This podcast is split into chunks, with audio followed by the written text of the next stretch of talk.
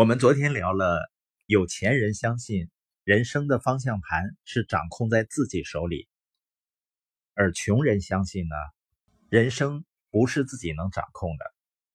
因为这种想法，所以穷人呢容易培养自己的受害者心态。受害者心态的第一个特征就是责怪，因为他认为别人应该为自己的现状负责。第二个特征呢是抱怨。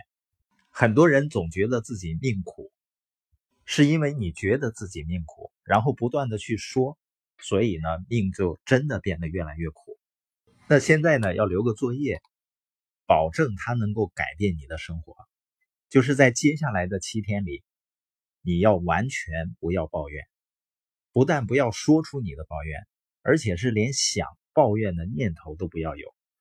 不过呢，你必须持续整整七天，为什么呢？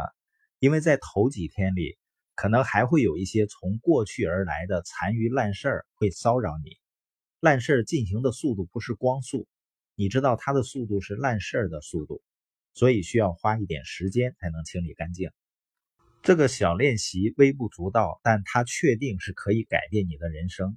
我可以向你保证，假如你不再只是想着那些发生在你身上的烂事儿，这样你就停止把它们吸引过来。你会惊讶于你的人生竟然可以变得这么好。如果你一直很爱抱怨，就别想要吸引成功。所以从现在开始，每当你听到自己大声责怪别人、找借口或抱怨的时候，请马上停下这些举动。你要提醒自己，是你在创造自己的人生，而且你随时都在吸引好事或者烂事进入到你的生命中。所以务必。明智选择你的想法和你说的话。那受害者第三个特征就叫合理化的借口。如果一个受害者不是在责怪别人，他不再抱怨，那你经常会听见他们在找借口，或者在想办法证明他是合理的。比如，他们经常会说钱真的不是很重要。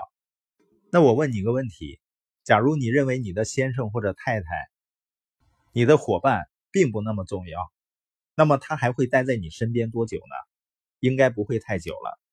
钱也是一样，你可能说了，马云不也说过钱不重要吗？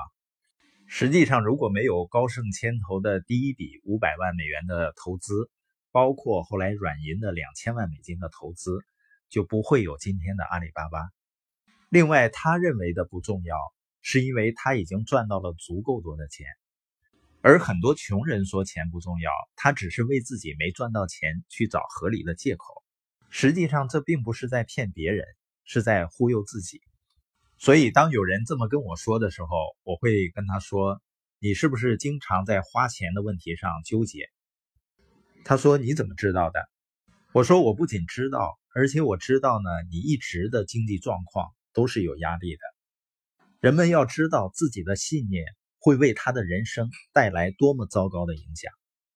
有钱人呢，他会了解钱的重要性，他知道呢，金钱是一种工具，是一种力量，它能够让你拥有更多的选择，甚至它都能够让你拥有更多的时间，因为你可以花钱雇别人去做一些你不想做的事情。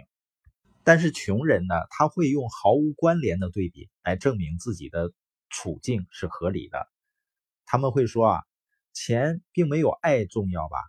这个比喻是很愚蠢的。你会说胳膊比腿更重要吗？实际上，他们两个同样重要。没有任何一个有钱人会相信钱不重要。如果我一直无法说服你，而你无论如何都认为钱不重要，那么我只有一句话可以送给你：你不会有钱的，而且你永远都会没钱。直到你把那个消极的信念从你的财富蓝图里移开为止。现在呢，到了关键时刻了，你该痛下决心了。你可以当一个受害者，或者呢，变成一个有钱人，这只能二选一。听好了，每一次，我说的是每一次，当你责怪别人、寻找借口或者开口抱怨的时候，你就是在断送自己致富的机会。你需要看清楚，你到底一直在对自己做着什么样的事情？是在让自己变得更贫穷，还是更富有？认清你生命中拥有的一切和所没有的一切都是你自己一手造成的。你要知道，你的财富是你创造的，你的贫穷也是你创造的。最后呢，可以把手放在你的心上，说：“我创造我自己的财富等级。”然后摸着你的头说：“这是一颗不责备、不找借口、不抱怨的脑袋，这是有钱人的脑袋。”祝福你拥有好想法，拥有好人生。